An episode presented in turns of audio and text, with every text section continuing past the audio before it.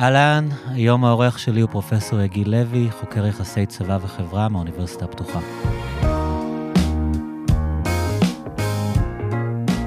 אהלן יגיל, תודה רבה שהצטרפת אליי. תודה שהזמנת, אריאל. אמ, קראתי את הספר שלך ב... איך אומרים? בנשימה צורה, יש לזה איזה מונח, לא זוכר. אה, זה היה קריאה מרתקת, אמ, ומדי פעם הייתי צריך להזכיר לעצמי שהוא נכתב לפני המלחמה. כאילו באמת, זה, הוא נקרא כניתוח של מה שקורה, אמ, ניתוח שנכתב אפריורית, ובאמת נראה שאין כמעט תופעה אחת אה, או גדולה שמדברים עליה, שהיא בשיח שלא לא ניתחת אותה לפני. כלומר, במובנים מסוימים, אמ, אפשר להגיד שזה, שרוב מה שאנחנו רואים היה צפוי אה, מבחינתך. אמ, ספר, אגב, נקרא יורים ולא בוכים. אה, שהם... המיליטריזציה החדשה של ישראל. בדיוק, אז רציתי לדבר על הכותרת, כותרת המשנה. הכותרת המשנה. אם אתה יכול ב... סתם כספתח, בלי... לא, לא חייב להתעמק בזה מדי, אבל סתם שנבין על מה מדברים כשמדברים על המיליטריזציה החדשה. זה שישראל היא מיליטריסטית, עוברת תהליכי מיליטריזציה, אז היווסדו של הבית הלאומי היהודי, כלומר, עוד שנות ה-20-30 של המאה הקודמת, זה, פה אין חידוש. אה, מה שניסיתי להראות זה שישנם מאפיינים ייחודיים של המיליטריזציה הישראלית שקיבלו צורה אה, לאחר האינתיפאדה השנייה. שבעצם היא כאילו לכאורה גל ההתנפצות של הסכמי אוסלו ושל החזון שישראל יכולה לצעוד לאיזשהו נתיב של שלום. ובין המאפיינים האלה, מה שאנחנו רואים זה השתעבדות לטכנולוגיה, חשיבה צבאית שדוחקת לגמרי את החשיבה המדינית, כלומר היא נעשית מרכזית עד כדי כך ששיקולים מדיניים כמעט ואינם ממלאים תפקיד.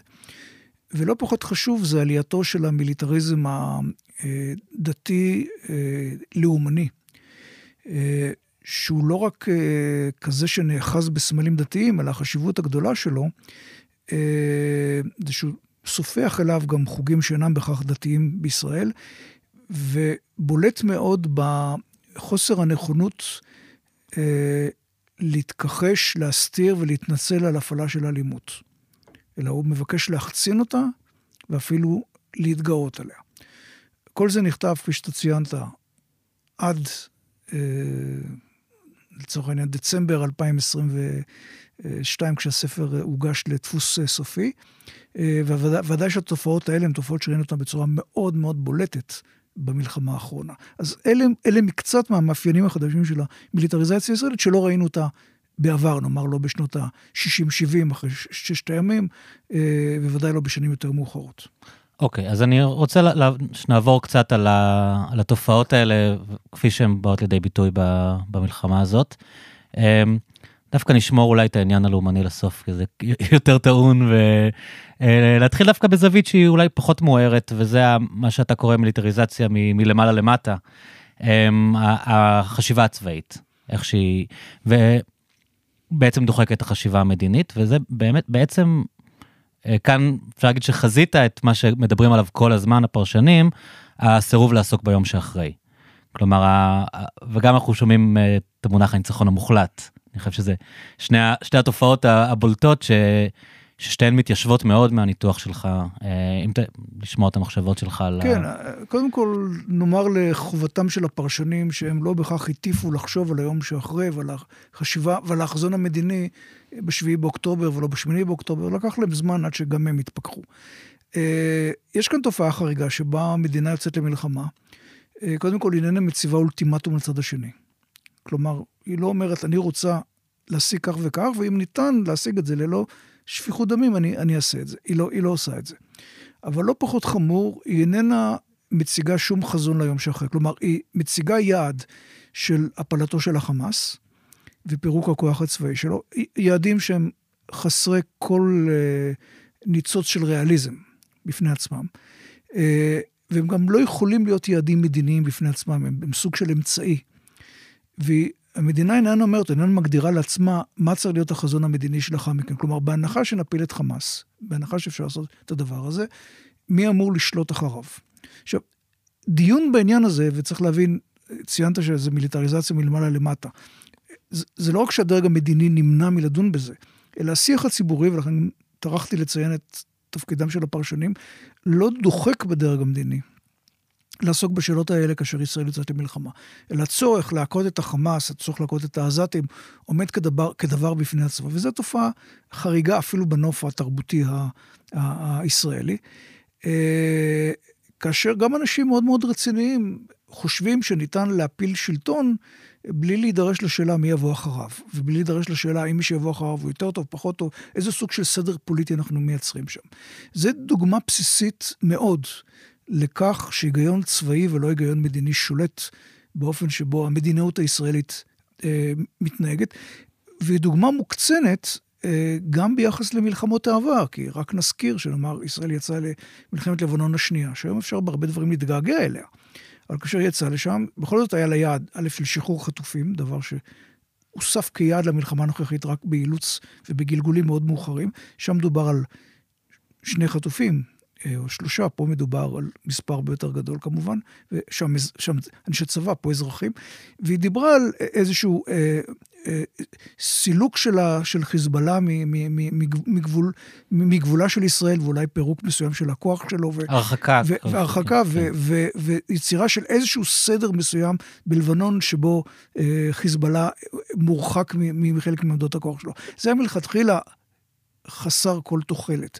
אבל לפחות היה איזשהו יעד כזה, שהיה בו משהו שאפשר לחשוב עליו כיעד, כיעד ריאליסטי וגם נתפס באיזושהי צורה גם להחלטות או"ם קודמות וכדומה. כל, שום דבר מזה לא ראינו בשביעי באוקטובר ובימים שבאו אה, אחריו.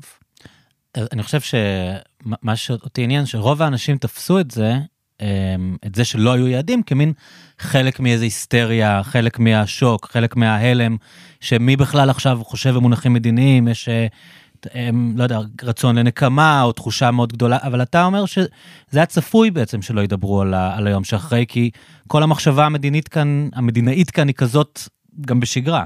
אז צריך לומר, א', למען היושר זה היה צפוי, אבל יש כאן הקצנה של מה שאני חושב שיכולו לצפות. תראה, אה, כתב תומאס פרידמן באחד מהטורים היותר אה, נשכניים שלו, די בשבועות הראשונים של המלחמה, אה, שהיעד הזה של לגמור עם חמאס אחת ולתמיד, once and for all, אה, זה יעד שאין לו, לו, שום, אין, אין, אין לו שום, שום, שום ממשות.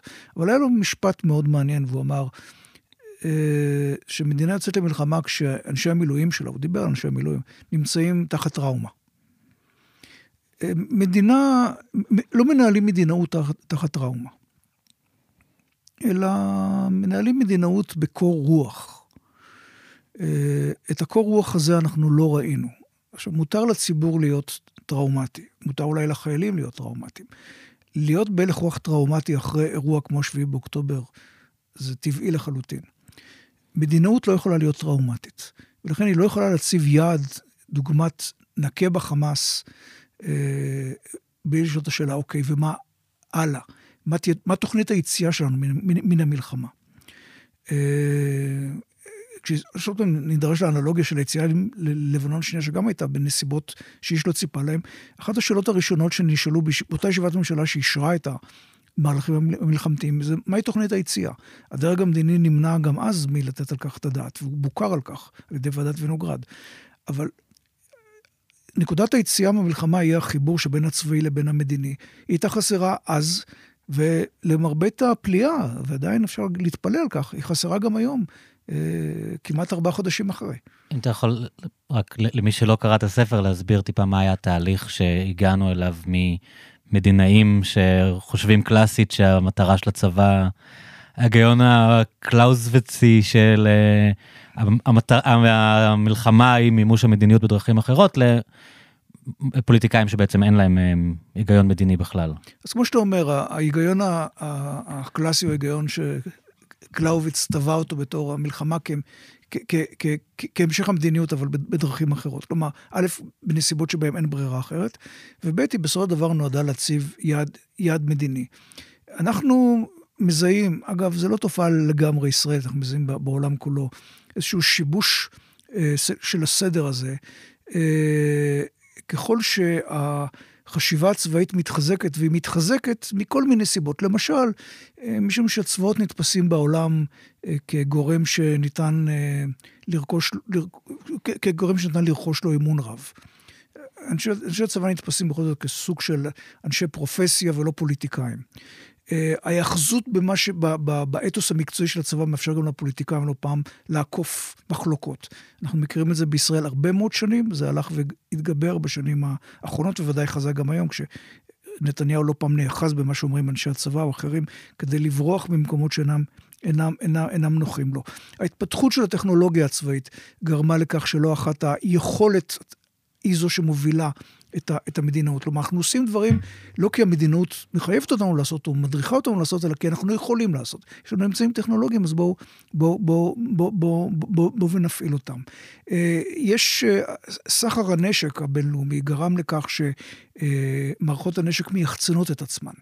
אה, וככל שהן גם יקרות, נוצרים צידוקים להשתמש בהם. והצידוקים האלה הם צידוקים שמשבשים את הסדר הזה שקלאוזוביץ כל כך, כל כך, כל כך, כל כך דיבר עליו. אבל ודאי בנסיבות שבהן אה, המדינאות הישראלית נקלעה מאז שנות ה-60 המאוחרות לסיטואציה שבה יש קושי אדיר להכריע במחלוקות פוליטיות, היא יותר ויותר אה, נחזה בקונצנזוס של אה, סטטוס קוו. ולצורך העניין הזה היא נזקקה מאוד לצבא, ומה שגרם לה לחזק את היכולת הצבאית, אבל גם לחזק את הצבא כאיזשהו סימבול שיכולה להיאחז בו כדי לתת לגיטימציה למדיניות שלה. וזה מדי פעם קורס, זה קרס ביום כיפור, זה קרס באיזושהי צורה בלבנון, וזה קרס בגדה המערבית עוד לפני הרבה שנים, באינתיפאדות, וזה קרס, קרס באופן מאוד מאוד אה, מרעיש אה, ב-7 באוקטובר. אז התופעה הזאת של אממ, סירוב לתת מטרות אה, למלחמה, um, באמת uh, הופכת את זה למה שקור, שאתה קורא, uh, שימת דגש על האינסטרומנטליות. נכון. כלומר, הם מסתכלים על, ה, על האמצעים ועל, ה, ועל התוצאות המבצעיות רק, זה הדבר היחידי ש, שנשאר כשאין, כשאין יעדים מדיניים. בוודאי. ואחד הדברים שאנחנו שמים לב אליו זה העיסוק הרב בספירת ההרוגים. אתה גם על זה מתייחס עוד לפני המלחמה, אה, על המעבר הפוקוס הזה למספר הרוגים. אני רק אומר בהערה אחת, לפני שנדבר על ספירת הרוגים, מה שמכתיב את המהלכים הצבאיים, אה, זאת, אה, אפשר לומר די בבוטות, זו תוכנה של בינה מלאכותית, שהיא מפאר גאוותיו של אביב כוכבי. היא נקראת בעברית הבשורה, תרגום שלה לאנגלית משום מה זה גוספל. אה, והתוכנה הזאת, אם לצטט את כוכבי עצמו, שהוא דיבר על היכולות שלה, מייצרת מטרות. זאת אומרת, היא מייצרת את בנק המטרות. והוא התגאה, סמוך לפרישתו, שבמקום לייצר 50 מטרות בשנה, היא יכולה לייצר 100 מטרות ביום. אני מניח שהיכולת הזאת השתכללה מאז. אבל צריך להבין שכל הקונספט של בנק מטרות הוא קונספט בעייתי מאוד. אבל כשהבנק הזה הוא בנק שמסוגל להכפיל את עצמו בצורה מעריכית, אה, הוא זה שבעצם מושך אחריו את ההיגיון של הפעלת הכוח. וואו, כמו איזה רומן דיסטופי, מדע בדיוני דיסטופי. ממש כך. והתוצאה היא, כפי שהיו כבר מי שציינו, בין היתר זה כמות אדירה של הרס, וכמות אדירה של הרג. של... מה, מה הפרמטרים של, ה, של התוכנה הזאת? היא, נזק אגבי לעומת מה היא, מה היא מחשבת? היא קודם כל מנסה אה, לאתר את כל מקורות המידע, היכן נמצאים אנשים שהם חשודים ב, mm-hmm. בפעילות טרור, שבאופן לגיטימי צריך לפגוע בהם. ואז היא מפעילה פרמטרים שונים של באמת לבחון מהו, מהו, הנזק, מהו הנזק האגבי, ובסופו של דבר מקבלת החלטה או איזושהי המלצה. התהליך עצמו לא עובר עיבוד אנושי, לכל היותר עובר אישור אנושי. ככה טוענים, אני אינני יודע, אבל נהיה כרגע הנאיבים. וזה בסופו של דבר מביא למכת אש בלתי רגילה. אז כשאתה מפתח מצד אחד את התוכנה הזאת, מצד שני אתה עוסק בקטלניות, כלומר אתה מפתח את יכולת האש ואת יכולת המודיעין, אתה מגיע למצב שבו אתה אה, מייצר אה, קורבנות. אה, באופן שבו הניו יורק טיימס אמר שקצב כזה לא, לא היה, קצב כזה של קורבנות אזרחיים, לא היה כבר עשרות שנים במערב. אה, אבל זה גם אחת הסביבות יותר צפופות, והלחימה היא כולה באזורים אורבניים. כלומר, יש כאן עוד אה, תירוצים. הכל נכון, אבל עדיין החוק הבינלאומי כן. קיים בפני עצמו, ועדיין המוסר קיים בפני עצמו, ולא פחות חשוב מזה, גם ההיגיון המדיני קיים בפני עצמו. אתה הרי ראיינת פה את דותן הלוי, והוא אמר, סיפר לך, אני מניח, על ההתעלמות הישראלית מהאוכלוסייה של עזה. כן. אה, אחד הדברים שאני מניח שאני לא אוציא מכאן כממצא מרעיש, זה שהאוכלוסייה של עזה עומדת, תמשיך לחיות לצידנו גם עוד עשרות שנים קדימה. כל עוד העולם הזה מתקיים. אה, מדינאות ישראלית לא יכולה לא להתחשב בדבר הזה, ולא לשאול את עצמה מה האופן שבו אני מייצרת תהליך שלכל הפחות מפרק חלק מן העוינות או האויבות של האוכלוסייה העזתית כלפינו. זו התכלית, זו, זו התכלית המדינאית. האם אני יכולה להגיע לזה על ידי כך שאני אהפוך את מרבית הבתים בעזה ככאלה שלא ראויים למגורים, ואני אייצר עשרות אלפי הרוגים אזרחים, אה, וילדים מפוחדים ורעבים ללחם, וחלקם גם קופאים מקור במחנות הפליטים המאולתרים היום אה, ברצועה. האם זה המפתח לעתיד? עכשיו, זו לא שאלה ששמאלני צריך לשאול את עצמו, זו שאלה מדינאית מאוד מאוד פשוטה, כל, כל מדינאי צריך לשאול, לשאול את השאלה הזאת, והשיח הציבורי צריך להיות כזה שמחזק את המדינאים לשאול את השאלה הזאת. הקדמת את זה כארצות הברית באפגניסטן, שבשלב מסוים הם הבינו שאת הבעייתיות בהרג ו... בוודאי, בוודאי, והם קבעו פרמטרים חדשים בכלל להצלחה, שזה לא, להפך, זה לא ההרג, זה, זה, זה, זה מניעת ההרג. אבל בואו נעבור ל... זה אותו נושא. בוא נעבור לזה. אני, אני רוצה, ברשותך, לספר אנקדוטה. כן. אה, לפני, אחרי, אחרי מלחמת לבנון השנייה, כתב אה, הפרשן הכלכלי של ידיעות אחרונות, סבר פלוצקר, מאמר פרובוקטיבי מאוד שנקרא כמה עולה להרוג חיזבאלונר. במאמר הזה הוא אמר כמה אנשי חיזבאללה נהרגו במלחמה אה, בידי צה"ל, מה הייתה עלותה של המלחמה, עשה איזה פעולת חלוקה ואמר, בפחות כסף מזה אנחנו לרכוש את הסתלקותם של אנשי חיזבאללה מכאן. מה, בשוחד כאילו? לשלם, כן. Okay. אוקיי. זה, עכשיו, זה, זה מאמר פרובוקטיבי, אני חושב okay. שהוא לא התכוון לזה, אבל הוא רצה להראות שהמלחמה הייתה מאוד יקרה. בעיניי זה גם שיקף איזשהו שינוי בתפ... ב, ב, ב, בשיח התרבותי-כלכלי כן, שלנו. חשיבה ניאו-ליברלית. כאילו... בדיוק. כן. ונהגתי באופן קבוע להציג את המאמר הזה בהרצאות שהייתי נושא בפני, בהשתלמויות של אלופי משנה בצבא. כשעוד היה מותר לי להיכנס בשערי הצבא, זה כבר לא. אה, לא היה פעם אחת שהצגתי את המאמר הזה, אה, אני מדבר איתך על סוף העשור הראשון של שנות האלפיים, יותר מאוחר. לא היה פעם שהצגתי את המאמר הזה שלא נתקלתי בתגובה כועסת של אלופי משנה שישבו בחדר ואמרו, סבב לוצקר לא מבין שום דבר. אה, מלחמה לא נמדדת בכמות ההרוגים שלה. למלחמה נמדדת בתועלות אחרות שלה. ואני כמובן לא הגנתי, לא, לא, תפקידי לא היה להגן על פלוצקה, אבל להגיד בואו נסתכל על הטקסט הזה כטקסט שאומר משהו. אבל הוא היה מאוד זר לאוזנם של אנשי צבא. Uh, חלפו עשר שנים או משהו כזה, והצבא היום מדי יום, מדי יום משחרר uh, מספרים כמה אנשים הרגנו. Uh, והוא מדבר בשפת הרג. זאת אומרת, קצין מאוד בכיר בא ואומר, אנחנו ניכנס שם ונהרוג בהם, וכן הלאה וכן הלאה. וסופר את ההרוגים. אה, יש מי שרואה בזה תסמונת וייטנאם, שבה התחילו לספור הרוגים כמדד להצלחה, ואין כמעט ספק היום בראייה רטרוספקטיבית שהמדד הזה הוא מדד שעיוות את אה, שיקול הדעת של מקבלי ההחלטות.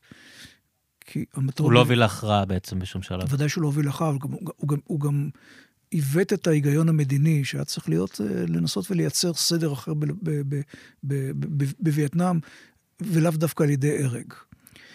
אה, ולכן זה נחשב למדד לא פופולרי. מאז ארה"ב בעיראק חזרה להשתמש בו, אבל יותר כדי לבוא ולומר, אה, נכון שנהרגים לנו חיילים, אבל בצד השני נהרגים יותר. אנא, ציבור אמריקאי יקר ורגיש, יתאזר בסבלנות. התחושה שהדבר הזה נועד אה, להרגיע את הדעת קהל בעצם. זאת אומרת, המטרה כאן היא להגיד לאנשים, אנחנו, אנחנו הורגים בהם. לגמרי, כן. ולזה אבל מצטרף כמובן סוג של מדד הצלחה, בהיעדר מדדים אחרים. כי ישראל לא יכולה היום, כבר חודשים רבים, לבוא ולהגיד, אני מגיעה להישגים של ממש. אה, בדרך כלל איזשהו חזון מדיני אחר. לעתיד, לעתיד אחר, לבוא ולהגיד כך וכך אני הורגת או הורסת תשתיות טרור, שזה אחד הביטויים המאוד רווחים בה. כן, אה, שמעתי לפני כמה ימים הרגו. אה, צה"ל השמיד 70 תשתיות, אני בכלל לא מבין מה זה אומר, כאילו, תשתית היא תשתית, מה זאת 70? אז א', השם כן. עצם הקיבוצי הזה הפך כן. לאחר, ב', תסתכל הרבה פעמים גם בהודעות עבר של דובר צה"ל, תשתיות טרור, אבל הוא הורס אותם וכמות תשתיות אחרות, הרי ברור שזה חסר תועלת. אה, אז בהיעדר מדד להצלחה זה הופך להיות לסוג של מדד להצלחה. כמובן שהחיילים עצמם, עם חדורי תחושת הנקם, מדברים על דברים הרבה יותר ממשיים מאשר רק, רק הרס וגם פגיעה, פגיעות סמליות בפלסטינים. מה שישראל הרשמית עדיין לא יכולה לעשות, ודאי לא כשהיא נמצאת על הקו בין ירושלים להאג. אבל אה, המדד הזה הפך להיות למדד שמהלך מהלך קסם בהיעדר, בהיעדר מדדים אחרים, ויכול להיות שהוא גם משדר אה, לציבור הישראלי סוג של מימוש תחושת נקם. כלומר, הנה, אנחנו הורגים בהם, אנחנו הורגים לוחמים. אנחנו לא מדברים כמה הרגנו אזרחים, כי זה כבר הנזק האגבי ולא הדבר שמותר לנו להתגאות בו. זה עיוות מוחלט של שיח, של שיח מדיני, או של שיח פוליטי בכלל, שבו שוב יש לך המחשה כיצד המדיני נעלם, והצבאי, ולא רק הצבאי, אלא הצבאי שממוקד באמצעי ולא במטרה עצמה, אה, הופך להיות לתכלית הכל. אז כשעכשיו אה, הסלוגן החודשי של נתניהו אה, הוא אה, הניצחון המוחלט, שקוראים לו הניצחון המוחלט. שוב, מישהו, ראיתי מישהו אומר שאם אתה צריך להוסיף לזה מוחלט, זה מראה שאתה שיקרת במילה הקודמת, כי נכון. ניצחון אמור להיות מספיק ברור בפני עצמו. נכון. אבל, אמ, אבל מה, איך אתה מבין את הרטוריקה הזאת של, של ניצחון מוחלט, כשהוא יודע שזה ידבר כמובן לדעת קהל הישראלית? חושב שמה שנתניהו מבין, לטוב ולרע, זה שכל עוד הוא מציב יעדים בפני הציבור הישראלי, אה, הוא נהנה מלגיטימציה כזו או אחרת להמשיך את המלחמה. עכשיו, אני לא מדבר כרגע על הבונוסים הצדדיים, או אולי מרכזיים מבחינתו, שקשורים לתחיית המחאה ו... שמירה על הקואליציה. שמירה על הקואליציה ותהליכים שיכולים להוביל להפלתו ואולי בחירות מוקדמות וכדומה. אה, אחד ממנגנוני הלגיטימציה החשובים להצדקה של קורבנות, אה, ואנחנו סופגים קורבנות מדי יום, עדיין, הוא לבוא ולהגיד, יש כאן התקדמות, וההתקדמות היא לקראת משהו שניתן להצביע עליו כיעד שהוא בר השגה. כשהדבר הזה הולך לאיבוד, הלגיטימציה להקריב קורסת. אני לא בטוח שאנחנו לא רחוקים מזה, אבל בינתיים זה עובד, והראיה היא שאנחנו לא מוצאים עדיין בישראל מחאה אנטי-מלחמתית. שזה שוב תופעה שמעידה על החוזק של החשיבה הצבאית. השמאל הישראלי, הדבר היחידי, השמאל הישראלי היהודי, האמירה היחידה שהוא יכול להוציא מפיו זה לעצור את האש עכשיו ולשחרר חטופים. אין לו אמירה שמדברת על אלטרנטיבה, אין לו אמירה שמבקרת את האופן שבו הצבא אה, נלחם, או האופן שבו הדרג המדיני שולח את הצבא, את הצבא להילחם. שיתוקו של השמאל הוא בהחלט חלק מהתופעות היותר אה, מדאיגות של הפגיעה בדמוקרטיה הישראלית, שהיא פגיעה תרבותית, היא לא פגיעה שקמה מחקיקה. איך אתה מבין את זה? התחושה היא שזה מין שיח בגידה כזה, כאילו אתה לא, אתה לא רוצה לצאת אנטי-פטריוטי. אני חושב שזה תמיד מה שקורה קצת במלחמות, אבל, אה, אבל בישראל זה מין מצב קבוע, אני חושב שהוא קורה לא רק במלחמות. כן, אבל גם במלחמות העבר ראית סוג של הפגנה, הפגנות כש, כשאנשים כן. יצאו... הפגנות היום אסורות או מוגבלות מאוד, אבל אתה גם לא מוצא לחץ לקיים אותם, ואתה לא מוצא צורות של מחאה אחרות לקיים אותם. זה בהחלט נובע מכך שהחברה בישראל זזה ימינה, וכשהיא זזה ימינה, ההשפעה של זה על השמאל זה לכן שיתוק שבו הוא חושש, כפי שאתה אומר, מן הבאזוורד הזה של אה, אנטי-פטריוטיזם, של בגידה, שבו כל הזדהות עם סבלו של הצד השני הופך אותך לבוגד שאולי אפילו צריך אה, להיחקר, שכל דיבור פרגמטי על החמאס, שכמובן מתנער לחלוטין מהמעשים הנוראים שהוא עושה, אבל עדיין מסתכל עליו כעל מרכז כוח שצריך לראות איך, איך בכל זאת ניתן להשתמש בו בעתיד. הופך לסוג אחר של, לדגם אחר של, של בגידה ש, שראויה לגינוי. זה, זה, זה, זה, זה משתק אנשים. בדיוק כפי שלמיטב הבנתי הצבא עצמו שותק כמרכז שעדיין יכול להצמיח איזושהי קריאת תיגר על הדרג הפוליטי בדברים מסוימים במשך לא מעט שנים, מתוך חשש שמא זה אה, מכונת הרעל של הימין אה, אה, תפגע בו ותחולל דה-לגיטימציה אה, כלפיו. זה לא דברים שקשורים להפיכה המשפטית ולהוראות חוק כאלה או אחרות. זה חסם תרבותי שאנחנו מציבים אותו לעצמנו, ובוודאי כשהוא יושב על תשתית של טראומה נוסח השביעי באוקטובר, אה, וחשש של השמאל שמא הוא עצמו יואשם במה שקרה בשביעי באוקטובר, אה, התוצאה היא שיתוק, והתוצאה היא בעצם שלטון, לא יכול להגיד שלטון יחיד, אבל שלטון כמעט ללא, מצ... ללא מיצרים, ש... של אה, אדם אחד או של קבוצה, ש... קבוצה שסביבו, והשלטון הזה מבצר את הלגיטימיות שלו בכך שהוא בא ואומר, אזרחים יקרים, חכו עוד קצת, כי אנחנו צועדים לקראת משהו שהוא בו, בו יבוא, והוא גם ניצחון והוא גם מוחלט. אבל זה, זה, זה יתנפץ, יש גבול בדיוק. זה יתנפץ yeah. כן. בקרוב, וזה יתנפץ ככל שהדשדוש יימשך, וזה יתנפץ ככל שאם, אני גם מקווה שכמובן לא נגיע לזה, אם אה, רמת הנפגעים בצד הישראלי תגבר. זאת אומרת, אין ספק שאם צה"ל יחדש את השליטה הצבאית בעזה ויהיה נתון למלחמות גרילה של אלפי העזתים שעדיין נותרו חמושים, שלא לדבר על אלה שיכולים להתחמש, כן. והם חדורי נקם כלפי, כלפי הישראלים שעכשיו ימצאו אותם, בעצם שולטים בהם מחדש. אה, מלחמת גרילה כזאת תצמיח, לא כל כך מהר, אבל סוג מסוים של משהו כמו ארבע אמהות. זאת אומרת, כבר היום יש תנועה כזו או אחרת של אמהות, עם עיירה קוראים לזה, עדיין היא לא תנועה אנטי-מלחמתית. אה, אבל ככל שלמעמד הבינוני החילוני נותרו מאחזים בצבא, וככל שהוא מדי פעם גם נושא בקורבנות של מה שאנחנו רואים כאן, אה, יש בו גרעין מסוים שיכול להתרגם למחאה אנטי-מלחמתית. זה לא כל כך קרוב, זה לא כל כך מיידי, אבל הפוטנציאל הזה קיים. אה, אז בואו בוא נדבר על הצד השני, מה שקורה, המיליטריזם שמגיע מלמטה. אה, החשיבה שהיא בחלקה מושפעת מחשיבה דתית אתנו-לאומית. אמ, אנחנו רואים את זה באמת בשיח מאוד אה, ער ולוהט, אני חושב, אה, סביב עניין החטופים עכשיו. כלומר, אה, יש, יש מין איזה... ההיגיון, ה... ההיגיון הדתי-לאומי, כמו שאתה מתאר אותו לאורך זמן, של אמ, בעצם חוסר, אה, אתה יודע מה, אולי במקום שאני אנסה לשחזר את הניסוחים שלך, אני אתן לך פשוט אה, להגדיר אותם. יש כאן שני דברים, כן. יש שיח שבא מתוך הצבא, ותכף נדבר עליו, כן. אני מניח. ויש שיח שלא בא מתוך הצבא, אבל בא מתוך חוגים אה, דתיים לאומניים, שרואה את הקורבן הצבאי כקורבן הכרחי. שיח השכול שלו הוא שיח שמאוד גאה בקורבן. וראינו את זה היטב במלחמה הנוכחית. וכ... וככל שהוא גאה בקורבן הצבאי, הוא גם נאחז בזה כדי להצדיק אה, קורבנות אזרחיים, שהם חלק מן המחיר אה, ההכרחי כדי להשיג איזשהו יעד נשגב, במקרה הזה הניצחון המוחלט על החמאס, עם סאבטקסט של אולי חידוש אה, אחוז משיחיות של מפעל ההתיישבות בגוש קטיף. אלה מחירים הכרחיים. אה, ומול השגת המחירים ההכרחיים, אה, החטופים נתפסים כסוג של מטרד. ו... אה, ולכן משפחות החטופים והתנועה שהתחוללה סביבם, שהפכה בסופו של דבר לתנועת שמאל, שזה אולי חלק מן הטעות האסטרטגית כאן, שיח החטופי הפך לשיח שמאלי.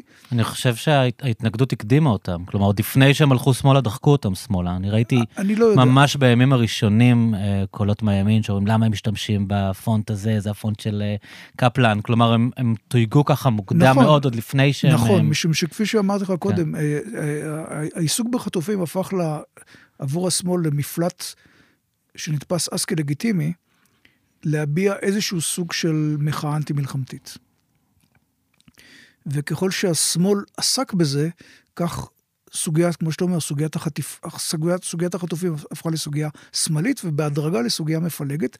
בוודאי ככל שהובן שכדי לשחרר חטופים לא די בשחרור אסירים, בעסקת אסירים, אלא יש צורך בעצם להפסיק את האש. בהתחלה זמנית, והיום מדובר על הפסקה אולי קבועה, שזו הדרישה של החמאס, או איזושהי הפוגה מתמשכת, שבהחלט מאיימת במרכאות על היכולת לחדש את האש לאחר שהפוגה הזאת אה, תסתיים. אה, יותר מזה, אה, הדיון בסוגיית חניבעל, שצץ חזרה לסדר היום, צריך להבין שבחלקים מסוימים של השיח... חניבעל זה הרג של... הרג של... חטופים בעצם. הרג של חטופים, במטרה... זאת אומרת, זה אותו נוהל שמופעל כדי למנוע אה, חטיפה או למנוע את העברתו של החטוף לטריטוריה אה, כן, עוינת. כדי לא ליצור את הבעיה של להתמודד עם... כדי ליצור את הבעיה, והיה להוראה הזאת כל מיני שיבושים, מכאלה שאמרו ש... אפשר באופן בלתי מכוון, אבל זה מחיר אולי אפשרי, לפגוע גם בחטוף עצמו, לבין כאלה שאמרו שמותר באופן מודע ומכוון לפגוע בחטוף עצמו. אבל צריך להבין שבחלק מן השיח ההלכתי, אה,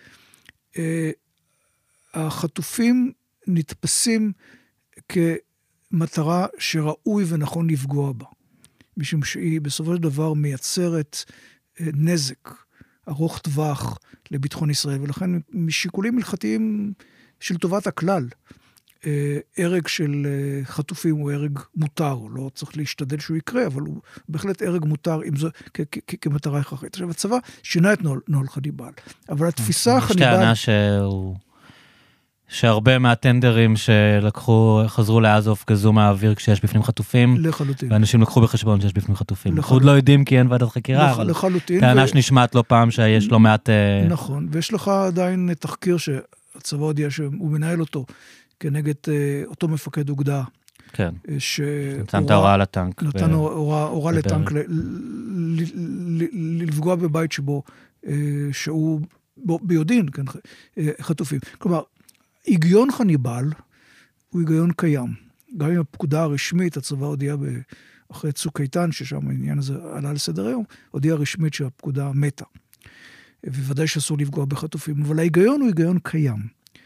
אה, וההיגיון הזה הוא היגיון שמפעפע בכל מיני צורות בשיח הציבורי הישראלי. שוב, מלמטה למעלה. בכל מה שקשור לסוגיית החטופים, שהתפס כסוג של מטרד מפני היכולת להשיג את המטרה האמיתית. לפני שיש עוד מופעים של החשיבה הזאת, אני מרגיש שאנחנו צריכים uh, לתת, uh, בגלל שאתה כתב את הספר ואני קראתי אותו, אנחנו מדלגים. מעניין אותי, uh, אולי תספר טיפה איך השיח הזה חדר כל כך לצבא. כלומר, איך הצורת חשיבה הזאת uh, נהייתה כל כך דומיננטית, נראה לי זה מה שמעניין. הצבא... Uh... עובר שינויים בהרכב החברתי שלו. אה, אפשר לומר בצורה מוגברת מאז שנות ה-80, לאחר מלחמת אה, לבנון הראשונה. והשינויים האלה הואצו מאוד אחרי האינתיפאדה הראשונה, וקיבלו ביטוי אה, מאוד מרכזי בסוף שנות ה-80, כאשר הוקמה המכינה הקדם צבאית הראשונה, מכינת, מכינת עלי. השינויים האלה מתבטאים בכך שקבוצות שהיו בשוליים, בפריפריה של הצבא, אה, תופסות מקום יותר ויותר מרכזי בו. אנחנו מדברים על הציונות הדתית, ולכן הקמת המכינה הקדם צבאית הראשונה הייתה בהחלט סנונית מאוד מאוד חשובה, שבעקבותיה אה, שיעורם של אה, בני הציונות הדתית בצבא גדל בצורה דרמטית. כמובן מתנחלים שחלקם דתיים, אבל חלקם, חלקם לא. אבל גם אה, צעירים אה, מזרחים מרובד הביניים ומטה, שחלקם תושבי פריפריה, כלומר עיירות פיתוח ומה שפעם היה קוראים מושבי עולים וכדומה. אה, קליטה מוגברת של יוצאי ברית המועצות אה, ואתיופיה. ו... לתוך העניין הזה צריך גם להוסיף בהדרגה הישענות על, לתפקידים מסוימים, הישענות על נשים. זה בהדרגה שינה את הרכב הדרג הלוחם של הצבא, בעיקר דרג הלוחם היבשתי, באופן שהקטין מאוד את השיעור וגם את החשיפה לסיכון של המעמד הבינוני החילוני, שנחשב באופן היסטורי לחוט השדרה של הצבא. מעמד שהיה לו תפקיד מאוד מאוד חשוב, למשל במלחמת לבנון הראשונה, כמי שספג קורבן וגם לכן חולל מחאה כנגד המלחמה, ממש בימים שעדיין התנהלה. את התופעות האלה אנחנו לא רואים יותר. כלומר, אנחנו רואים, ולכן מאוד מאוד חשוב להבין איך, איך גם השתנה, וזה דבר שאני עוסק בו הרבה שנים, איך, איך השתנתה מפת השכול. כי ככל שמפת השכול משתנה מבחינה זו שמי שנושא בקורבן הם פחות ופחות צעירים בקבוצות מבוססות, היכולת לצבור מסה קריטית של אנשים עם יכולת, עם משאבים, עם מוטיבציה, אה, וגם עם אוריינטציה פוליטית אידיאולוגית בסיסית, להתנגד למלחמה, או להתנגד לאופן שבו היא מתנהלת, היכולת הזאת נמצאת בירידה מתמדת. היא הגיעה לשיאה במלחמת לבנון הראשונה, ומאז היא נמצאת בירידה דרמטית. לכן כל מי שמדבר ובא ואומר, רגע, אנחנו מצפים שתהיה עכשיו איזה מחאת מילואים. כשהמילואימניקים ישתחררו, תתחיל המחאה. תתחיל, תתחיל המחאה, כי עובדה שהם עשו את זה לפני, אה, אפשר לומר, 40 שנה או 30 שנה, אה, זה חלום באספמיה. משום שהמילואימניקים מייצגים אה, היום הרכב חברתי. בהדרגה לגמרי לגמרי אחר, וההרכב החברתי, וההרכב החברתי הזה דורש מהצבא להילחם גם במחיר קורבנות. אה, ולראיה, היו אנשי מילואים שבעצם מחו על כך שמשחררים אותם בטרם המשימה הושלמה, מחו אה, ורבלית, אבל גם בשלטים פוליטיים שהניפו, תופעה שהיא מאוד מאוד חריגה. על, על כלי רכב צבאיים. על כלי רכב צבאיים, כן. בתהלוכה שנכנסה לתוך בסיס צאלים, עם למד, כן. אה, ש... דיגמה את הליכוד, אבל... והיה לזה כנראה גורם מממן, אבל לא משנה, שום דבר לא קורה אם זה שיתוף פעולה מבפנים. אה, אז זה בהחלט מביא לכך שהלכי הרוח בתוך הצבא הם הלכי רוח שונים לחלוטין מאלה שהיו בעבר, ואת הניצן הראשון והבולט ביותר לעניין הזה יכולנו לראות בפרשת אלאור עזריה ב-2016, כאשר אה, ניסיון הייתי אומר אפילו כמעט תמים של הצבא, אה, לאנוש, להעניש חייל שלא הייתה ברירה לה להעניש אותו, כי המעשה שעשה נתפס בין המצלמה, וזה ביש מזל, כי הרבה מעשים אחרים נעשו בלי שנתפסו בין המצלמה. המהלך התמים הזה, וגם הנורמטיבי מנקודת, מבטו של הצבא, חולל מחאה שהצבא לא ציפה לה. וזה הביא את כולנו להבנה עד כמה הלך הרוח בתוך הצבא משתנה, ועד כמה הצבא מוקף ברשתות חברתיות אה, שתומכות בסוג אחר של הפעלת אלימות מכפי שהיה קיים בעבר. אה, אני בספר השוויתי את פרשת אלאור עזריה לפרשת גבעתי. זאת אומרת, לאותם אירועים שבהם, בשני אירועים שונים, גבעתי א', גבעתי ב', אה, חיילי גבעתי נתפסו כשהם הפעילו... באינתיפאדה הראשונה. באינתיפאדה הראשונה. הפעילו כוח יתר על, אה, על, אה, על, על פלסטינים. וכמות ההרוגים הייתה יחסית זניחה, אבל עדיין כל אירוע כזה היה אירוע אלים בפני עצמו. והתקיימו משפטים. אה, והימין הישראלי לא יצא כנגד המשפטים האלה. הייתה לו לכל יותר ביקורת שבה הוא אמר, אולי צריך לחון אותם לאכוף מכאן ואילך בצורה יותר ברורה את ההוראות, כי אולי ההוראות לא היו מספיק ברורות, ומה שנתן איזשהו קר לאיזושהי פעולה ליזמות שבאה מלמטה, של לשבור את העצמות וכן הלאה, כשלא ברור אם רבין תמך בזה או לא תמך בזה. כלומר, היה כאן, היה כאן איזשהו מצב קצת של בלבול כשפרצה האינתיפאדה הראשונה, כי הצבא לא היה ערוך לה. אה, אבל אה, אה, לא ראית דה-לגיטימציה של העמדת חיילים למשפט. Unlike uh, פרשת עזריה, שבו הצבא בעצם מתמודד מול סקטור פוליטי חזק. אז השאלה היא כמה זה משהו שבא מלמטה, או שגם הפוליטיקה כל כך הידרדרה, כי בפרשת אלאור עזריה אנחנו ראינו פוליטיקאים אופורטיוניסטים uh, עטים על זה. כלומר, אני לא יודע אם הם uh, זיהו התרחשות ברשתות החברתיות ומינפו אותה, או כמה הם בעצמם זיהו uh, גורם, אתה יודע, הזדמנות לפרובוקציה ולמשהו, נקודה רגישה שתתסיס את השטח. אני בדרך כלל לא... על בנט ופוליטיקאים לא, אחרים לא, שהובילו לא, את זה. לא קונה, אני בדרך כלל לא קונה לא. טענות על יכולות אה, בלתי מוגבלות של פוליטיקאים. זאת אומרת, אין כל ספק שפוליטיקאים ניצלו את זה, אבל הם ניצלו את זה מהרגע שבו הם הבחינו בפעילות מאוד ערה ברשתות החברתיות. כלומר, הם הבינו שיש כאן הזדמנות. נתניהו עצמו הרי בהתחלה גינה ואז הוא התקשר להורים. ואז התקשר להורים, ואז. הבין מהר מאוד... אה, אה, באיזה צד הוא צריך להיות. באיזה צד הוא צריך להיות, והפעולה, והמחאה הזאת היא מחאה שקיבלה אה, ביטוי, ביטוי בפני עצמה. וכמה ש... צריך להגיד שזה הגיע לאיזה רגע שיא שבעצם שר הביטחון פוטר סביב הנושא הזה. פוטר, פוטר, פוטר סביב הדבר הזה, וכמה שנים לאחר מכן, בנסיבות אחרות לגמרי, נהרג איש מג"ב, בראל חדריה. בגבול אה, ישראל-עזה. אה, בנט היה ראש הממשלה. והתפרצה איזושהי מחאה, אמנם לא דרמטית כמו בפרשת אלאור עזריה, גם כי, כי מדובר במוות, כלומר, ממש באירוע שיש לו התחלה וסוף מאוד ברורים. היא מחאה על כך שהצבא בעצם מסכן את חייהם של חיילים, מכיוון שהוא נוקט בהוראות פתיחה באש מרסנות. והוא הותחה ביקורת בצבא, הותחה ביקורת גם בבנט, אותו בנט שאמר כמה שנים קודם לכן שהחיילים פוחדים יותר מהפרקליט הצבאי הראשי מאשר מסינואר. אה, והוא יצא לא טוב מכל הסיפור הזה, ראש הממשלה, אבל לא משנה, מה שחשוב זה הביקורת. אה, אה, ושנים לא מעטות לאחר מכן, בן גביר ימנף את הלכי הרוח האלה, בעצם של הפקרתו של הצבא. בידי הפרקליטות ובידי הדין הבינלאומי, כדי לתבוע חסינות לחיילים ויתר חופש פעולה. והצבא עוד קודם לכן קורא את הלך הרוח הזה, וגם גם מתחיל לספור הרוגים, אבל גם בתקופת כוכבי ממתן או מגמיש את הוראות הפתיחה באש, מה שגם גורם לעלייה בהרג בגדה המערבית, כלומר זה ביטוי אחר של הקטלניות של, של, של כוכבי. והיום אנחנו רואים בעצם דה-לגיטימציה בכלל של החשיבה שניתן, אה, או שיש מצבים שבהם חיילים מחויבים לסכן את עצמם כדי שלא לפגוע באזרחי אויב, כדי לכבד את הציווי של החוק הבינלאומי לשמור על חסינותם של אזרחי אויב. שפעם אם... היו עושים את זה, וזו הסיסמה של הצבא הכי מוסרי בעולם. לכאורה נבעה מסיכונים כאלה שבעצם כבר לא נלקחים יותר. בוודאי.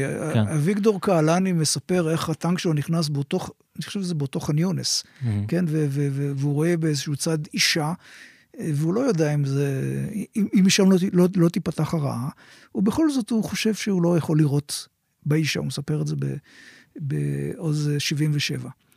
אה, וזה היה חלק מסימני ההיכר של, ה, של הצבא המוסרי ביותר בעולם. בין אם זה היה כך נכון אז או לא, אבל נשאיר את זה רגע הצידה, כי גם המיתוס חשוב. אה, היום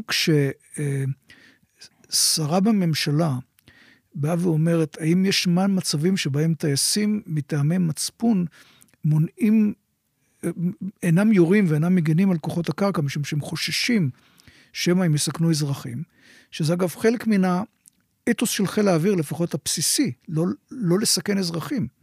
ו, ו, ויש שיקול דעת לטייסים לסטות מפקודות ולא לעשות את זה. הצבא גם מאוד התגאה בכך, חיל האוויר מאוד התגאה בכך. זורקים את הפצצות בים, תמיד אומרים שמסתובבים. כן. לצורך העניין, כן. אבל הצבא מאוד התגאה בכך, למשל בהתגוננותו כנגד אה, העתירה שהוגשה לבג"ץ, אה, נגד, אה, נגד דן חלוץ.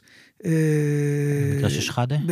בעקבות ההרג של שחאדה בעזה, שבו נאמר, לטייסי חיל האוויר יש שיקול דעת. שיקול הדעת הזה לא השתנה. אבל הוא כנראה מופעל פחות, וכאשר פה ושם הוא מופעל, הוא נחשד בהפעלתו, אה, שרה בממשלה שואלת שאלה, ואלוף שיושב בישיבת הממשלה אומר שזו שאלה נוראית. כלומר, איך אנחנו יכולים בכלל להעלות על הדעת שטייסי חיל אוויר יפעילו סוג כזה של שיקול דעת? שהוא חלק, שוב, אני אומר, מהנורמות המקצועיות של חיל אוויר, והוא גם מחויב על ידי נאמנותה של ישראל, לפחות אבל הוא בעצם, הוא, הוא מצד אחד עוד איפה אתה מצד שני מתיישר עם הקונספט של ברור שאנחנו לא נסכן ברור, חיילים שלנו. ברור שזו שאלה נוראית, כלומר, איך את בכלל יכולה להעלות שאלה כזאת על... על... שזה מעניין, כי אם אני לא טועה, אה, טולדנו הוא, הוא גם בא מהציבור הזה, לא? אבל בכל מקרה, בטוח שאורית סטרוק היא, היא ציונית דתית. אורית סטרוק היא ציונית ו... דתית חרדלית, טולדנו הוא ציוני דתי שהתחנך במסגרות לא חרדליות. כן. אה, זאת אומרת, כי אתה, זו... אתה בספר מתאר, עוד פעם, לפני המלחמה, את המחשבה הזאת של אה, אה, שמירה על חפים מפשע, או, או את זה שאין שום סיבה להגן על חפים, אה, לחסוך בחיי חפים מפשע, במידה וזה מסכן את החיילים אה, שלנו, כן. וזאת ביקורת שנשמעת כל הזמן. אני, מה שאני מזהה... אבל אתה, אתה מזהה את זה כמשהו שמגיע מהמכינות ומהמחשבה מז... הציונית הדתית. כן, אני בהחלט מזהה תהליך שבו... אה, הגנה על חפים מפשע הופכת להיות לתופעה בלתי לגיטימית. ציטטתי קודם את בנט, אני בהחלט יכול לצטט גם את אנשי המכינות. הנאום, אחד הנאומים הידועים של הרב יגאל לוינשטיין, קצת אחרי פרשת עזריה, ואולי בהשראת פרשת עזריה, שבא ואומר חפים מפשע זה מין בעצם זו קטגוריה שהיא לא לגיטימית, זו קטגוריה שהפרקליטות כופה עלינו והיא לא לגיטימית והיא משתקת את, ה, משתקת את הצבא. אבל אם הדברים האלה היו באיזשהם שוליים, והנאום של יגאל לוינשטיין זכה להרבה מאוד uh, ביקורות, אנחנו רואים את זה עכשיו ב... נשיא המדינה אומר משפטים כאלה. נשיא, כן. נשיא המדינה כן. אמר דבר כזה, ואני מניח שהוא כן. מתחרט על כך, וזה חדר לתוך איזשהו, כן. לתוך איזשהו, איזשהו מיינסטרים, ו... כשפה ושם יש באמת אירועים שבהם מפקדי צבא מסוימים, או טייסים, נמנעים מלהפעיל אש מחשש לפגיעה באזרחים וממלאים בזה את, את חובתם, זה נתפס כאירוע שצריך לגנות אותו. זה בהחלט שינוי מאוד מאוד ברור בשיח הציבורי הישראלי, והוא בא לאו דווקא מתוך מאלה שחסים מאוד על אה, גורל ילדיהם וילדותיהם, שזה דווקא המחנה החילוני, ששם רגישות לחללים הרבה יותר גבוהה מאשר המחנה, מאשר המחנה הדתי, אלא זה בא דווקא דווקא מתוך המחנה הדתי או הדתי החרדי-לאומי, שמוכן לקורבנות, אבל בשום פנים לא לקורבן שנועד להגן על חיי עמלקים, שבעצם דינם אה, למות, בוודאי שאינם ראויים שחייל יחוס על חייהם. אז בהקשר הזה באמת אנחנו חוזרים לנושא הזה של ההוראות פתיחה באש.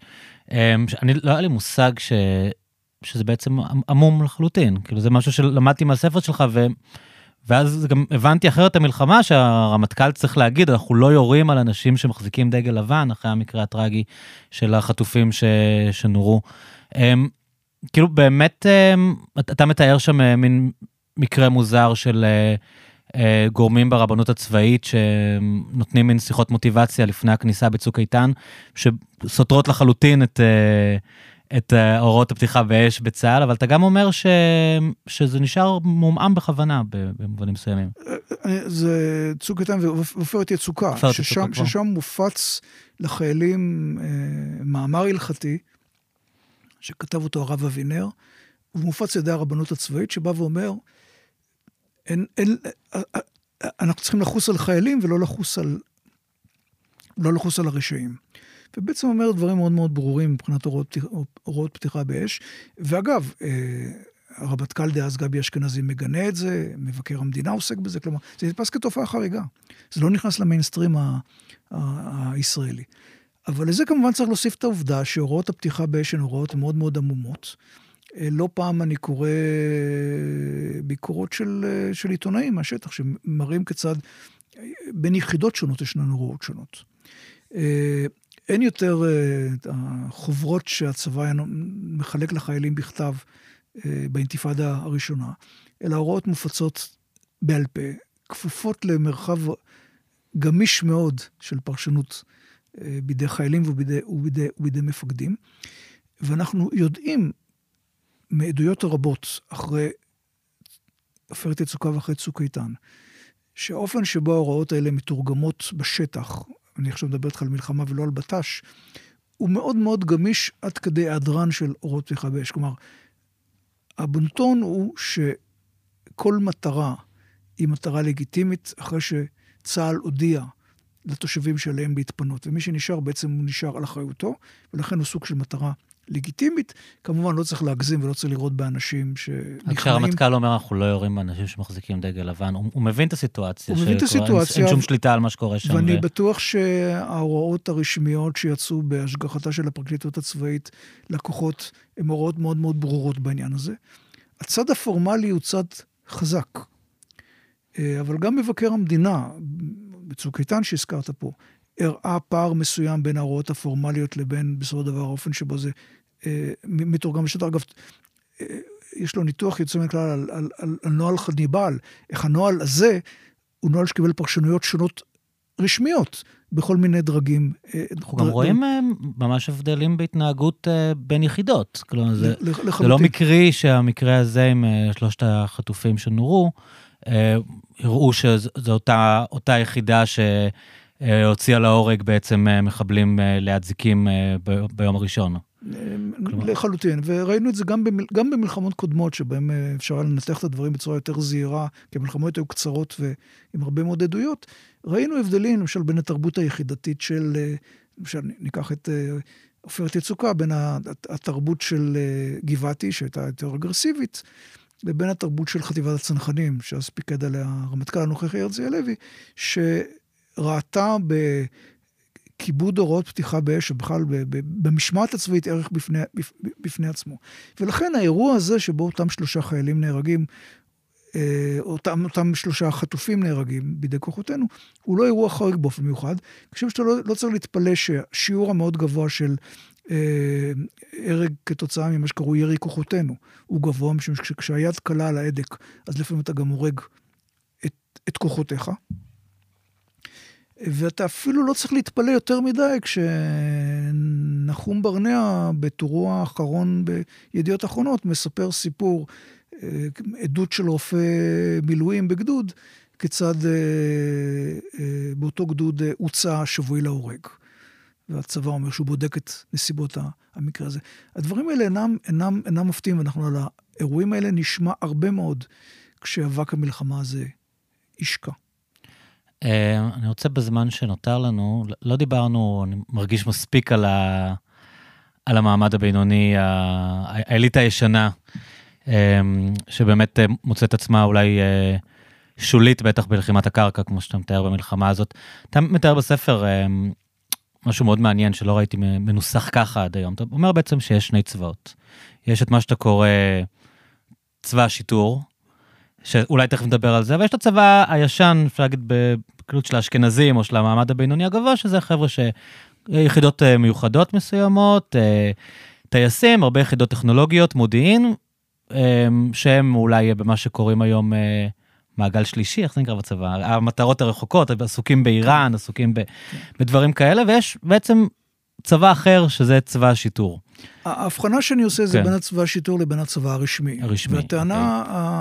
הבסיסית שלי, שאגב, אה, הבזיקה אצלי אחרי פרשת עזריה, ואני אפילו מכה על חטא, כי הייתי צריך לראות את הדברים האלה קודם, אה, היא שהכוחות השיטור בגדה המערבית מתנהלים באוטונומיה רבה מאוד, שבה אמנם הם כפופים רשמית להיררכיה הרשמית, אבל יש הרבה מאוד תורה שבעל פה, שנובעת מן האינטראקציה המאוד עמוקה בינם לבין קהילות המתנחלים, ההשפעה של המתנחלים על מפקדי הצבא, התפקיד שממלאים אה, רכזי הביטחון השוטף. כלומר, יש המון פרקטיקות שמביאות את הצבא הזה להתנהג אחרת, ולא בכדי אנחנו רואים אה, עלייה, שהספר כבר עסק בה, אבל היא, היא, התופעה הזאת התחזקה מאוד עם הממשלה הנוכחית, עלייה באלימות מתנחלים, שהצבא בעצם בעקיפין ממנף לצרכיו, וזה עוד יותר גבר בחודשים האחרונים, כאשר נוצר ואקום מסו, מסוים בגדה המערבית, ואפילו לגיטימציה, שהמתיישבים לוקחים, המתנחלים לוקחים לעצמם להיות הרבה יותר,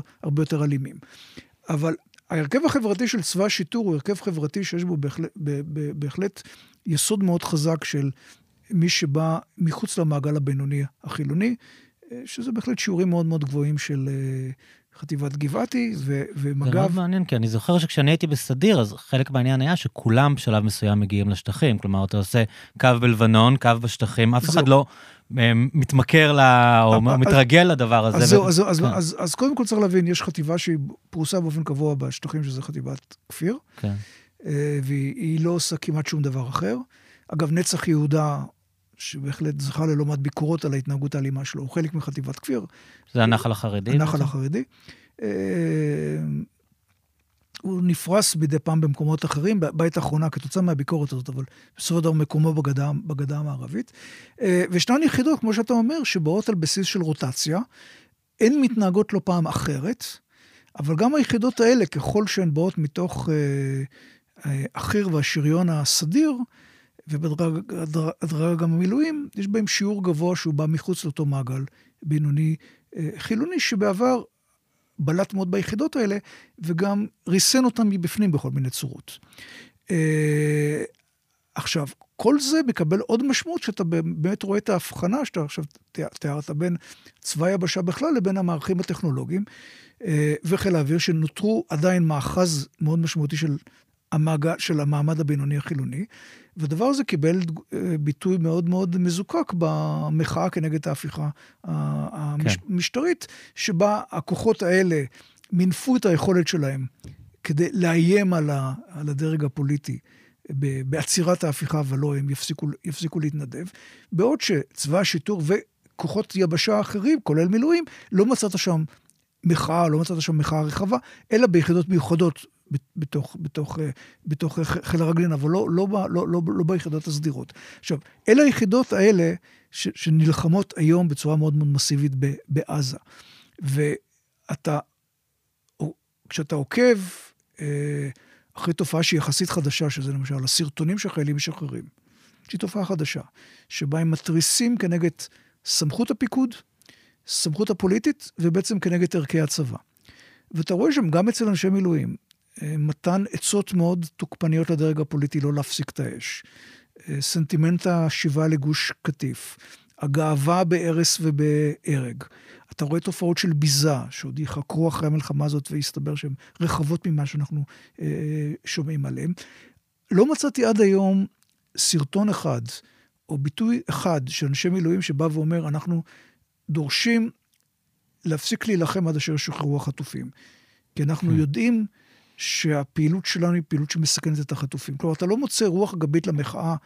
כן. לא, אין, את הסרבן הראשון עוד. אין, אני, אני אפילו אני לא, מח, לא מחכה לסרבן, כמו כן. שאני מחכה לשימוש באותו כלי שפתאום הפך לקצת לגיטימי mm. בתוך הצבא. אה, פשוט מין סרטון כזה שנמחו? סרטון או של אה, סוג אחר של מדיה חברתית, זה יכול כן. להיות גם אה, אמירה בטוויטר או משהו mm. כזה, שהוא מאוד ער עכשיו, הוא אגב מעיד על התפוררות מאוד משמעותית של ההיררכיה הצבאית, כן?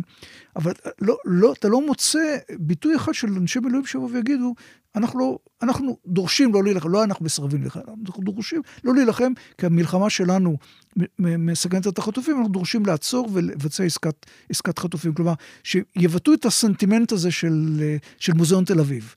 של כיכר, כיכר החטופים. אתה, אתה לא מוצא את זה, וזה מעיד עד כמה גם ההרכב השתנה וגם מי שאולי חושבים ככה, הפכו למיעוט שנשטף באיזושהי סוציאליזציה של הרוב, או פוחד לבטא את, את דעתו אל, אל מול הרוב. אנחנו אגב רואים את זה יפה מאוד בעדויות שוברים שתיקה, שבו המתבטאים זה, זה, זה אנשי מיעוט שבאים ואומרים, ברגע, ברגע האמת שראינו את התופעות האלה, לא יכולנו לעשות שום דבר, כי היינו, היינו מיעוט. אה, אבל אה, עדויות שוברים שתיקה הקלאסיות זה כבר אה, מאוד לא מעודכן. זה, זה צבא שההרכב שלו הולך ו... כן, חלקן נראות מובנות מאליהם היום, אתה בכלל לא מבין מה העדות פה, כאילו, ברור שזה ככה. ברור, זה כן. הופך להיות לדבר כן. הנורמטיבי. אבל אותי זה עניין, הנושא הזה של צבא השיטור, כי אתה בעצם אה, מדגים בספר, שזו אחת התובנות אה, שמאוד עניינו אותי, בעצם איך אה, הכיבוש הפך להיות זול לאוכלוסיות שבאופן היסטורי התנגדו לו. נכון. איך הוא לא, וזה בעצם עוד אחת מהדרכים אמ, שהוא, הילדים שלנו לא באמת נלחמים שם, הם לא חווים בכלל את הכיבוש. יצרו את ההפרדה, הם יכולים לחיות במין אה, צבא נקי כזה שמתעסק באיראן, מאזין לאיראן, הוא מתכונן לתקיפות ביעדים רחוקים, וזה עוד איזה משהו ששמים את הכיבוש ב... יותר בצל. מזה, הצבא השכיל במחשבה תחילה או לא במחשבה תחילה, ליצור איזו סקטוריליזציה בתוך עצמו, באופן שהוא העניק למעמד הבינוני-חילוני נגישות שהיא טבעית. אבל גם מוסללת ומכוונת למקצועות הטכנולוגיים, שמסיעים תשואה נאה, אה, גם במונחי יוקרה, אבל גם במונחי כסף ומוביליות תעסוקתית. ובעצם בזה הפך את העיסוק בשליטה בפלסטינים, ואת העיסוק בכלל בלחימה, לעיסוק אה, הרבה יותר נוח, משתלם, ולכן גם לגיטימי, עבור הקבוצות האלה. ובוודאי שלא מחולל אצלם אה, התנגדות לכיבוש. לכן ההרכב של הצבא והמידה שבה קבוצות שונות נמצאות תחת סיכון, זו סוגיית מפתח, שגם עמיתיי בעולם עוסקים בה בהקשרים שונים, כדי להבין אה, את, את הפוטנציאל להיווצרות מחאה. כן. אנטי-מלחמתית. אני זוכר שבמלחמת עיראק דיברו על זה שבגלל שאין דראפט, ובעצם האנשים שהולכים להילחם בעיראק, לאף אחד לא כזה אכפת מהם, אז, אה, אז אין מחאה עממית, כי אם היו מגייסים את הילדים אה, ממעמד הביניים, אז מישהו היה מוחה כנראה. ל, זה, זה לחלוטין, לחלוטין כך. אה, אבל לא צריך להגיע לרגע הקיצוני הזה שבו מבטלים, משנים את מודל הגיוס, הוא משתנה גם בתוך הגבולות הפורמליים הקיימים שלו. המודל לא השתנה באופן משמעותי מ-48, אבל בתוך הגבולות הפורמליים שלו, שהם מאוד מאוד גמישים, הם אפשרו שינויו של המודל כך, שבעצם יצר מסלולים שונים לקבוצות שונות בתוך הצבא, והמסלולים האלה הם אלה שמאפשרים לצבא גם לשמר את גיוס החובה, אה, ולמתן קריאות תיגר נגדו מכל מיני מקומות, אבל גם לנטרל קריאות תיגר כנגד מעשיו, מעשיו של הצבא. וזה חלק מההסברים, אה, לחזור לאחד משאלותיך עוד קודם, לסוג של שיתוקו של, של, של, של השמאל הישראלי. הוא הפך להיות לבעל עניין קטן יותר מכפי שהיה לו בעבר, במה שהחיילים ביום-יום אה, עושים. אוסף לזה את העובדה ש... המילואים השתנו, וגם המילואים עצמם הפכו להיות לכוח הרבה יותר קטן יחסית מכפי שהם היו בעבר. זאת אומרת, עדיין אחוזים בודדים עושים, יחיד, אחוזים מאוד מעטים עושים שירות מילואים אמיתי, אה, אה, ארוך, כן. מתמשך. כל זה מביא לכך שבעצם מה שישראל עושה הוא זול יחסית. כן, אז אני רוצה, כי נשארנו מעט זמן. אמ, הדבר הזה מתחבר באמת לדברים אחרים שהראית איך במונחי תמ"ג בעצם תקציב הביטחון בישראל ירד משמעותית, ובעצם החיים המשיכו, ישראל לא חוותה חרם, אה, את החרם שפחדנו ממנו, הצונאמי המדיני לא הגיע, אה, ובעצם הכיבוש הפך להיות משהו שאולי הוא לא נעים, אבל המחיר שלו היה נמוך. אתה מראה את זה בכמה, בכמה פרמטרים, באמת בפרמטר הכלכלי הוא נהיה נמוך, בפרמטר היה עשור השקט בתולדות המדינה שדיברו עליו, כלומר לא שילמנו קורבן, לא היה עניין בלהתעסק בכיבוש. נכון. ואתה בפרק האחרון, ממש בעמודים האחרונים, אומר שאם המחיר ישתנה, יכול להיות שתהיה פה תזוזה, ואנחנו רואים עכשיו אה, דיבור חדש לגמרי על המילואים, הולכים להגדיל את הצבא, הולכים להגדיל את עלויות תקציב הביטחון, אה, את המחיר להרג שילמנו ואנחנו משלמים, כלומר זה ממש לא אותה סיטואציה של אה, מחיר נמוך. מצד שני, אנחנו רואים כמובן את הדעת קהל הישראלית, בנקודה הזאת זה אז המשמעותית ימינה. אתה רואה איזשהו תהליך ש... שאנשים חושבים מחדש על הכיבוש בעקבות העלויות הגבוהות שהולכות להיות לו? קודם כל, המחשבות על הכיבוש אה, נאורו מחדש אה, בתקופת ההפיכה, בתקופת המחאה כנגד ההפיכה המשטרית. זה לא היה חלק מהמיינסטרים, אבל ראית לאט לאט התארגנויות שחושבות, ש... שהתחילו להבין שיש כנראה קשר בין ההפיכה לבין הרצון של סקטורים מסוימים בישראל להמשיך ולבסס את השליטה של ישראל בפלסטינים. אה, הרעיון של שתי מדינות, מצד אחד הוא לא לגיטימי בשיח, במיינסטרים הישראלי, אבל מצד שני הוא חוזר לאיזשהו, הוא חוזר באיזושהי צורה לסדר היום, הרבה מאוד בלחץ אה, חיצוני. אני בספר הצגתי אה, שלושה תנאים שיכולים להביא לשינוי. אחד מהם הוא באמת אה, שהעלויות יהיו יותר, אה, יותר גבוהות, ואנחנו רואים את זה בהדרגה, וכנראה נראה את זה בעתיד כשנתחיל לשלם את המחיר הכלכלי. אם באמת מילואים יגויסו לתקופות, לתקופות יותר ארוכות, ואם יהיה גם לחץ בינלאומי שבכל מיני צורות מייקר את, ה, את, את מחיר המלחמה. אבל תנאי נוסף לזה הוא שתהיה איזושהי הבנה שהדרך הצבאית ממצה את עצמה. בעניין הזה אנחנו עדיין לא נמצאים. זה קרה לפני אוסלו, זה קרה אחרי יום כיפור, זה, אנחנו לא נמצאים שם עכשיו. אה, והתנאי השלישי הוא שתהיה אלטרנטיבה מדינית שתעורר אמון. שוב, זה קרה. אחרי יום כיפור, זה קרה סביב, אה, סביב אוסלו, אה, ואנחנו עדיין לא שם, משום שאנחנו עדיין לא רואים רשות פלסטינית שמוכנה לדבר בצורה לגמרי אחרת, בצורה מוחצנת, כן, ש, שתעורר אמון, אמון בצד הישראלי. איזשהו רעיון שמתגבש, שזוכה ל, ל, ל, לתמיכה רבה. כלומר, התנאים האלה עדיין לא קורים, אבל המחיר המאוד כבד שישראל שילמה ב... ב-7 באוקטובר משלמת עכשיו ותמשיך לשלם, אולי אפילו יותר בעתיד, בערכים אחרים, בהחלט יכול, מוציא מאיזון את המערכת המאוד מאוד מאוזנת, באופן שבו אני ניסיתי לשרטט אותה אה, בספר שלי. אותה מערכת שמתקיימת פה מהאינתיפאדה השנייה ועד עד ערב ה, עלייתו של ה, עלייתה של ממשלת הימין המלא. כן. אמ, אז את הטווח הבינוני קצר, איך אתה רואה? בטווח הבינוני קצר אני לא רואה שום דבר דרמטי, אני רואה המשך דשדוש בעזה.